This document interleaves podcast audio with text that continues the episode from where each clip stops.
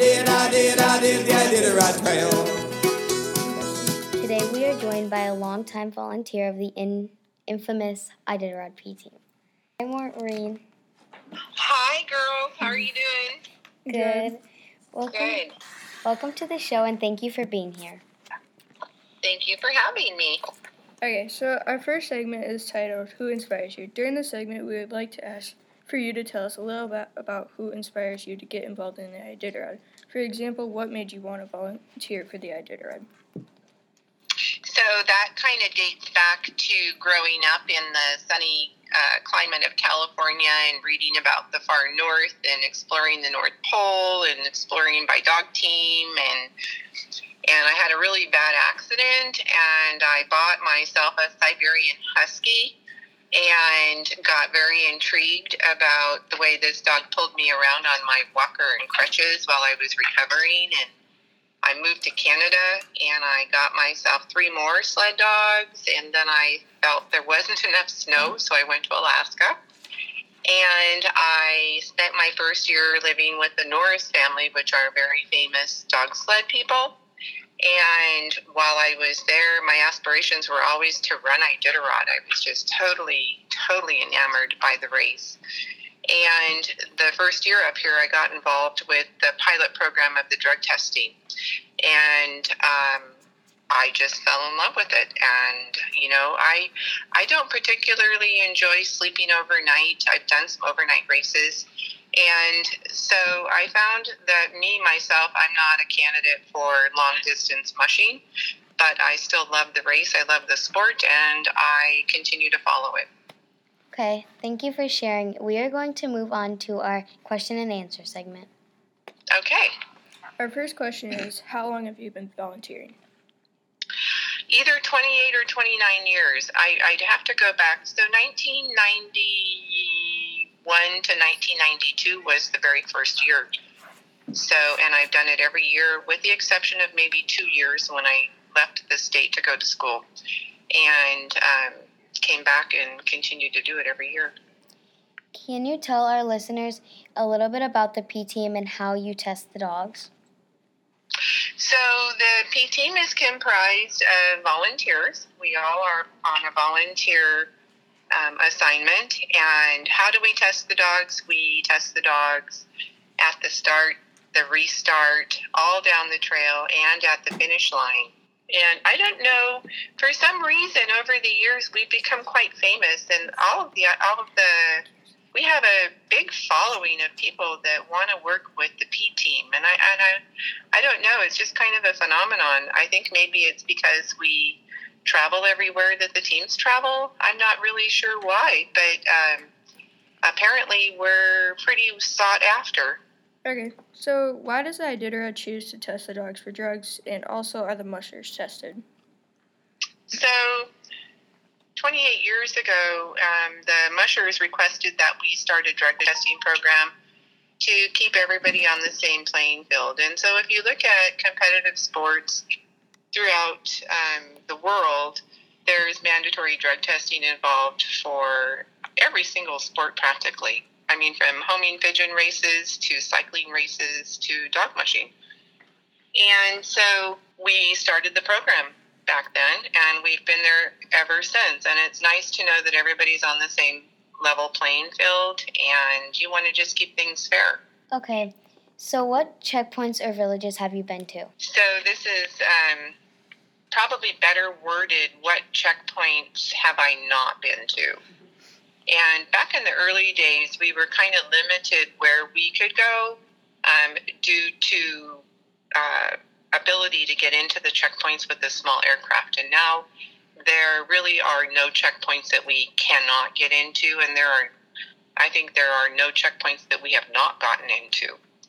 So, me personally, I've been to probably all the checkpoints except maybe two or three. Okay, do you have a favorite checkpoint? I do. It's Rainy Pass. Okay, so how do you get to the checkpoints? So we have to fly in a small airplane. Usually it takes, you know, four people, the pilot and two or three of the drug testers, all of our gear. And sometimes we have a lot of dogs with us flying around too. the planes don't don't go anywhere empty. They are the Iditarod Air Force, and so they are hauling people, dogs, gear, anything, everywhere they go. It's quite it's quite the story in itself. Just the Iditarod Air Force. Okay, how many people volunteer along with yourself to be on the P team? So I would say the start of the race to the finish of the race, we probably have upwards in the high 20s because we have a core group of people that we use every year, and then we have a another group of people that are year after year come for the start and the restart. And then we have um, some people that we put in with that core group on the trail that have the experience on the trail so that we um, uh, feel comfortable with them knowing what they're doing.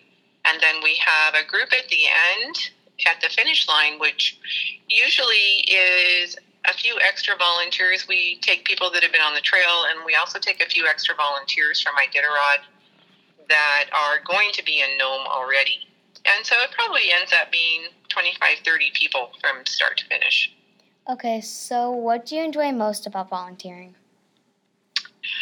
I would have to say the people in the villages catching up with what's going on over the past year because you don't see them but once a year and catching up with the mushers and some of the dogs. You know, you you see the mushers year after year, and you see their dogs excel and grow and mature, and and then catching up with a lot of the volunteers that return every year that come from all over the world, and catching up. It's a it's a long term, part time relationship with a lot of people, places, and, and dogs. Okay, so what are some challenges that you that come with testing the dogs?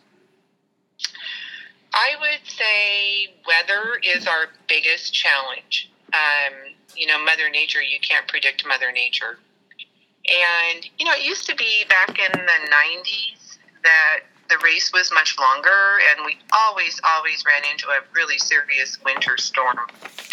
So I can remember a couple of years back when Kidron and I were um, delayed in the village of Nikolai, and it was it was kind of nice because you couldn't do anything about it mm. except just kick back and enjoy the village.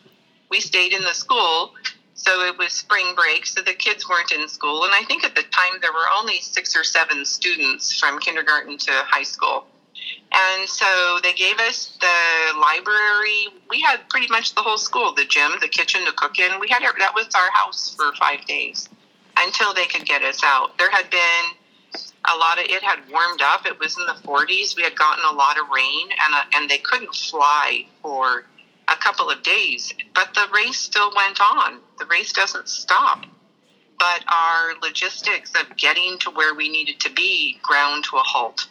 And so it's always a challenge. You never know what you're going to get for weather, and you never know, you know, how it's going to affect where you need to be and when you need to be there. So that's probably our biggest challenge. Okay, so how could drugging the dogs be harmful? Well, so you, if you took a look at somebody that um, took a drug, let's just say that you know they're they had pain in their in their joints or whatever, and they took an aspirin every day because it hurt. And if you were to take a camera down and take a look at their stomach, there's a good chance that um, you might catch some ulcers or maybe even some bleeding ulcers. So, um, you know, it might make you feel better, but the long term effects are not really that healthy. And we're not meant to to be taking drugs. We're not. And over the long haul, it might help for the moment, but the damage it does to the tissues and the organs over the long haul, it's not good. Okay, so would you say that a high percentage of mushers do not drug their dogs? Yes, I would agree with that. Okay. So our final segment of the show is titled Mount Rushmore. You know Mount Rushmore, right? Uh-huh. So, if you were asked to change the faces of Mount Rushmore, honoring the people that have made a huge impact on the Iditarod, who would you include? You can pick mushers, dogs, volunteers, whatever you want. Okay, so I think I would have probably too many to put on that mountain face, number one, and I'd like to do it as a collective thing because there are so many things and people that I can attribute to making the race as successful and, and good as it is. And, you know, number one, it, it starts with the dogs and the good dog care. Number two, it starts with a lot of volunteers. Let's face it, the race isn't going to be able to do what it does today without the help of all the volunteers making it happen. And then you have, of course, way back Joe Redington and and all the people that started the race and and had their dreams fulfilled and persevered year after year to get it off the ground without even having any prize money to start out with, you know, and and then you've got the mushers and their personalities back in the days of Susan Butcher and Rick Swenson and and Martin Buser and Martin's just great public relations for that race. He he just has done a lot for the race. And then you have, you know, the people that that go back to the teachers on the trail in their classrooms and they speak and they promote and they, you know, they really educate the world on what's going on with Iditarod and there's just so many. There's so many people and all the veterinarians that that help us throughout the year. I mean, there's just so many people to to respect in that position. Yeah, so would you like to add anything? Would I like to add anything? Hmm.